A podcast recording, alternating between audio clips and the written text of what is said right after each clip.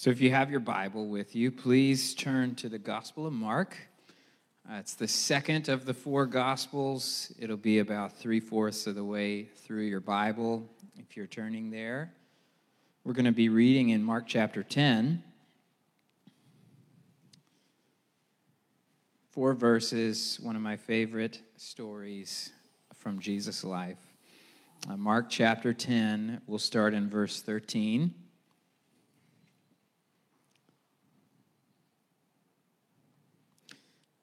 Let us receive the word of God for us this morning.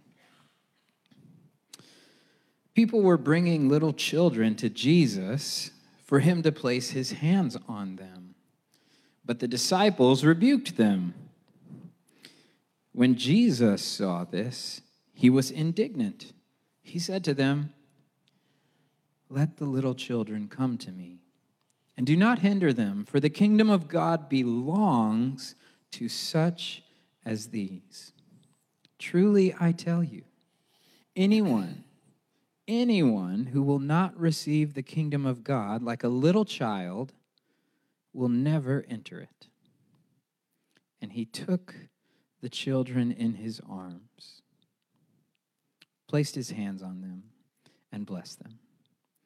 This is the word of God for the people of God. Thanks be to God. Amen. Uh, would you bow with me for a word of prayer? Father Almighty, uh, we come before you so thankful for your word, for the opportunity we have to approach you, to approach your truth this morning. Lord, we ask that you would open our eyes, that we would see, our ears, that we would hear. Open our minds that we come to know and understand your word and your will. Open our hearts that we would feel its power then, in response, we ask, oh God, that you would open our hands, that we would, as your people, offer grace to, to the world. We pray this in Jesus' name. Amen. Well, at times, uh, I've heard people uh, chuckle or whisper about me. Uh, Jason is such a big kid. Uh, and, and I understand that. I do have some of those big kid tendencies. I was the first person to go down the slide of our indoor playground when it was built. Uh, and by the way, it's awesome. It's like super fast. And so, if you as an adult haven't had that opportunity, whenever no kids are on the playground, you should climb up and go down the slide. It's great. On Wednesday, I was reminded that, of that once again. We came in for student ministry, and, and I was here to be with the, uh, the, the junior high and high school students, and we thought we were going to play uh, uh, Jungle Pong. If you've never seen it, it's a magnificent game. We take up all the chairs in this section, and it's a huge game of, of Jungle Pong, of ping pong in this entire section of the sanctuary. Uh, love to teach you the game. It's so much fun. But then the kids uh, rebelled against that game, much to some of the students' chagrin, and decided it's so beautiful. We need to go outside and play. So we went outside to play trash ball, but it had rained on Wednesday, right? Wednesday morning it had rained. Uh, fortunately, the, the new sports field is, is crowned, and so it wasn't puddling. And so we went out there. I took off my shoes and socks. I rolled up my pants like I was Huckleberry Finn, and I walked out there and sloshed around and played trash ball with the kids.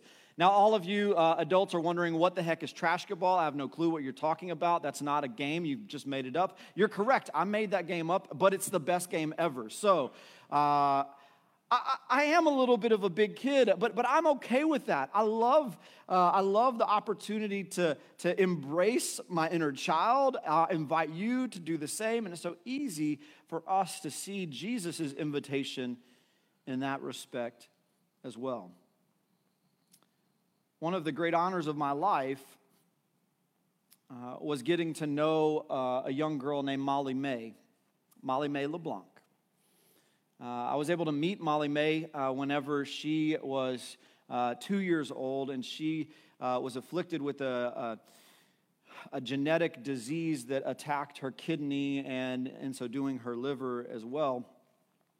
And her family, Jill and Andy LeBlanc, by the way, there, there are three kids that have touched my life in most the most profound ways in addition to my biological kids and i keep their pictures on my desk this is molly may i know you can't see her but i get to see her smiling beautiful face every day as i sit in my office because she means the world to me. Molly May uh, just had uh, a generosity of spirit and such a loving personality. And I was so blessed to have her receive me into her family. You know how kids do that sometimes when a kid will respond to you, and even though, like, they should be suspicious of you because you're a suspicious stranger, uh, they still find a way to, like, love you, and you could feel the depth of that love. That made it even more painful for me whenever uh, she was four years old uh, in the summer of 2017. Uh, Molly May passed away. Molly May was a part of this church. She was baptized here. I had the privilege of baptizing her. Her parents were loved on and cared for by this community of faith, and, uh, and it was the most challenging experience of my life to minister to a family, to fall so deeply in love with one of God's children, and then to have the uh, incredible responsibility of presiding over her funeral. So, what do you do? What do you say at a funeral for a four year old? I prayed and prayed, just met with the Lord, kind of crippled in the, the weightiness of that. And the Lord led me to a, a passage of scripture. It's repeated in Luke and in Mark, and, and this is it. And this is the first time that I have, uh, that I have preached uh, or taught on this passage since Molly May's funeral in 2017. And I remember, like, I, I, don't, I don't know if I'll ever be able to, like, look at this passage in the same way. Because what the Lord did when He revealed this scripture to me is, is He showed me the, the, the two uh, spaces of comparison that Jesus uh, invited us into in this passage. Uh, in verse 14, he, he says directly to his disciples, For the kingdom of God belongs to uh, those such as these. And it's interesting. basically, what he's saying is the kingdom of God belongs to children like these. And it's repeated in, a, in another framework in verse 15. He says, Anyone who does not receive the kingdom of God like a little child will never enter it. Anyone who doesn't receive the kingdom of God like a child will not enter it. And, and, and I got I to tell you, whenever I hear that, I initially say, I want to enter the kingdom of God. Uh, you want to enter the kingdom of God. This is, this is an obvious invitation, and Jesus is thus inviting all of us. He says, I know that this is something that, that you want to participate in. I want you to participate in it. But if you want to, to enter the kingdom of God, you have to be like a little child. Now, there are things uh, that little children do that, that I don't uh, necessarily think Jesus is, um, is like weighing in on here. Like, like the tantrum that your four year old threw this morning as you had them get ready for church, that's not the like a little child that Jesus is speaking about. He's not wanting you to lay on the ground and kick and scream, right? Uh, or whenever your child like back talks you, rolls your eyes, and then goes upstairs and slams the door. That's not what Jesus is talking about either. But the reason why the Lord revealed this scripture to me as I was preparing for Molly May's funeral is because there are so many qualities of children, and specifically for me, Molly May, that I believe were reflected in this. Because if we're to be like children, then we need to ask what are children like? Like the best of children, uh, the, the most profound uh, impact that children can have. And, and, and, there were a few characteristics that I lifted up in that message. Uh, Molly May was, was a young child that, that, that created space of belonging for uh, everyone she encountered. It was unbelievable to watch. Not only did she create space of belonging for me, but she also created space of belonging for the nurses in the hospital that cared for her, uh, for the custodian uh, that, that mopped the floors down the hallway. She built a relationship with them, knew them by name, and would introduce them to everyone else on the floor to make sure that, that, that, that no one was unseen, that no one was invisible, but everyone was able to belong in the family of God. And I believe that that's, that's an indelible characteristic of Molly May and of children that, that we should replicate. And if we're going to be like a child, then we're to be like a people that create space of belonging for others. Molly May also had a contagious joy, and it's so interesting. Her disease was not contagious, uh, but she was a contagious person. Uh, she had a contagious joy that just overwhelmed. She had a, a, laugh that just resounded, a smile that was so bright it could light up any room. And when you're in a hospital with a bunch of children that are fighting for their lives, joy seems to be absent for the adults that are there, but for the children, specifically for Molly May, it was something that she just, uh, uh she, she was uh, able to, to share and to spread so generously. We need a world full of contagious joy, of people that are able to, to be light in darkness, to shine in the midst of challenges and trials. What is it for us to be like a child? Belonging, contagious joy, and teachers of God's word have been wrestling through how to define this throughout history because it seems like such a critical teaching from Jesus. Be like, be like a child. What are the characteristics of a child that you believe we are to emulate? We are to reflect in order to be recipients of the kingdom of God. There's another characteristic that, that, that, that I think Jesus is alluding to here, and it, it, it, comes to us because of the way that the, the passage is kind of uh, uh, brought into play in the midst of uh, broader teachings. Directly after this passage in the Gospel of Mark, we come across one of the, the more challenging passages of Scripture for us. It's the encounter between Jesus and the rich man who so desperately wants to, to enter into the kingdom of God he wants to, uh, to have eternal life, to inherit eternal life. He says that in verse 17. And Jesus gives him some instructions from the Ten Commandments. And, and some of the Ten Commandments are left off there. And he says, the rich man says, I've done these things. What else do I have to do? And then Jesus says, Give everything you have, give it to the poor. And then you'll have treasure in heaven, and follow me. You might remember the, this, this teaching and in Mark uh, 10 24 and 25, uh, this profound uh, uh, passage, it says that Jesus taught his disciples in these words. Are you ready? Children, how hard is it to enter the kingdom of God? In fact, it's easier for a camel to go through the eye of a needle than for someone who is rich to enter the kingdom of God. So challenging so profound. Now, I don't think it's by accident that Jesus opens that statement of verse 24 with the word referring to his disciples as children. Children, right after he said, You need to be like a child, right? And so, so he's inviting us to reflect the characteristics of children. One of those characteristics, I think, should be considered a posture of dependence on the Lord. To be absolutely clear that we are needy.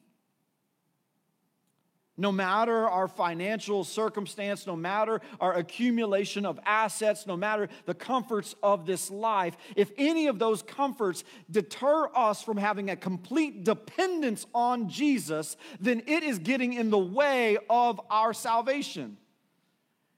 We are dependent, needy people, broken, and, and absolutely uh, crying out to God for His provision.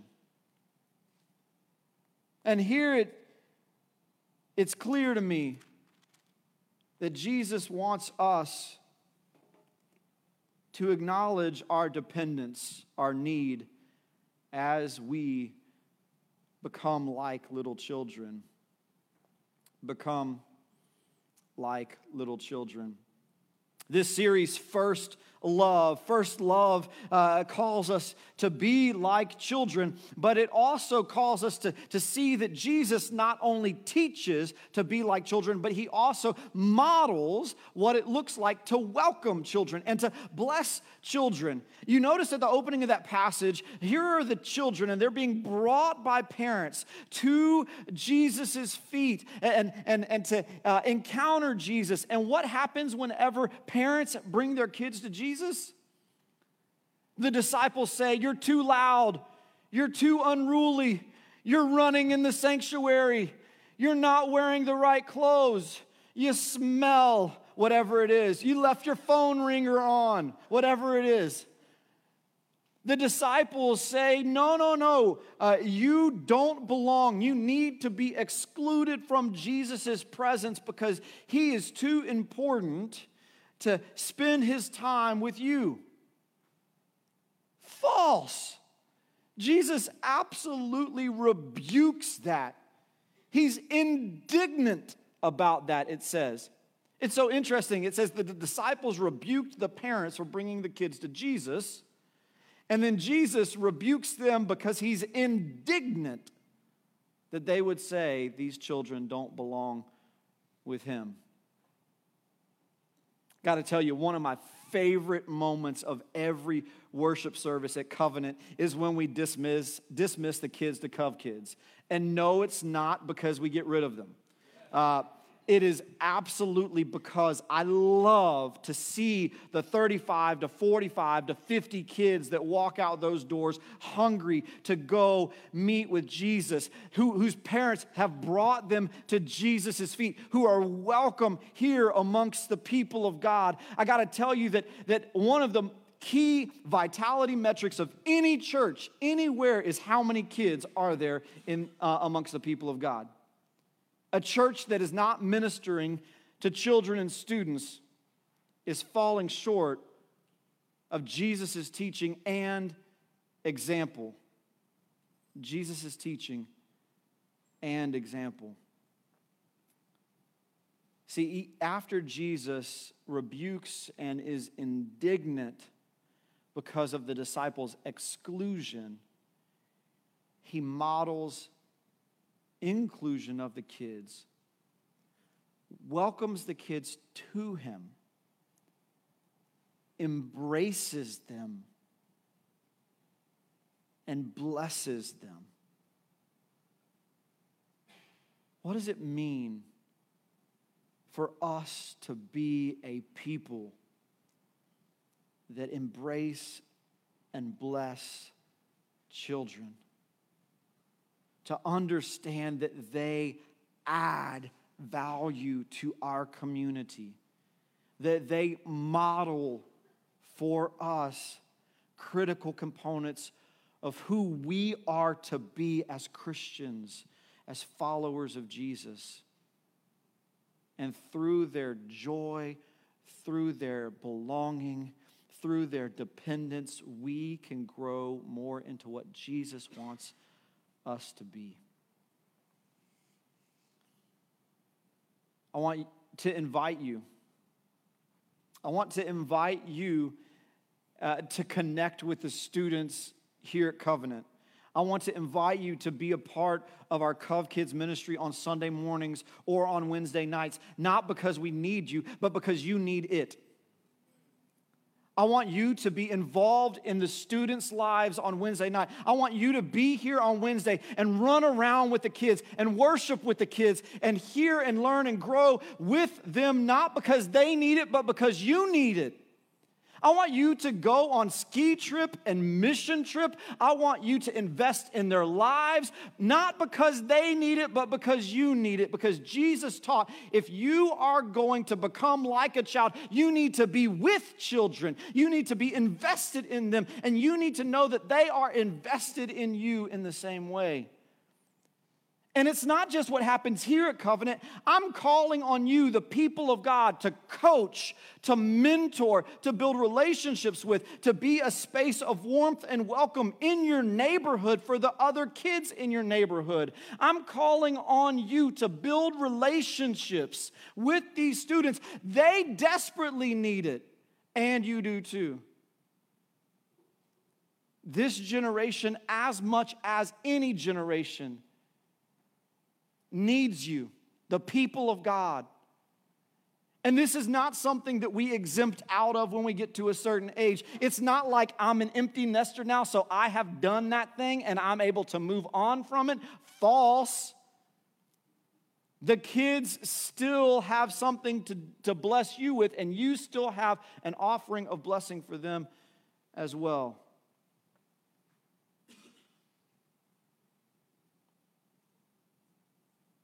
We need to be an intergenerational people that are so crystal clear on our need for one another that we would never, ever fail to see that the kingdom of God is here and now and it's for every generation. Be like a child. It's hard to be like a child if you don't know the heart and the life and the likeness of a child. Let it happen here at Covenant. Let it happen in your homes. Let it happen in your community. And I just caught a glimpse uh, of some teachers in the room. So I just need to pause and offer a special word of thanks to our teachers. Your ministry and your profession is a blessing and is a response to the gospel. And we thank you and we honor you because you lift up this kingdom witness for us. May we follow in your footsteps. Let's pray together. Lord God, it is an extraordinary witness to imagine this scene. This scene where the demands of, of, uh, of connection and contact and relationship with your son, Jesus, our Savior, are so high. And, and it seems like there are so many priorities for, uh, for Jesus in that scene, so much that needs to be done, and yet you offer our, us, Lord, this clear witness of who we are to be as your followers. Lord, I pray, I pray that you would uh, clearly open our hearts, open our lives to, to be uh, an offering, an outpouring upon the next generation. Lord, help us to be more and more uh, like an innocent, dependent child who uh, ushers in joy, uh, to be curious, to yearn, to grow, to, to desire learning and knowledge. Lord, help us to reflect these things. And we pray, Almighty God, that on that great day of judgment, you might say to us that we were so much like a child. So much like a child in our faith, in our confession, and in our hope. Father, as we continue in this time and space of worship, I ask, O oh Lord, that you would bless this time of offering, that you would bless these gifts and the givers alike. Lord, bring glory to your name through all that takes place in this time of offering. We pray this in Jesus' mighty and precious name. Amen.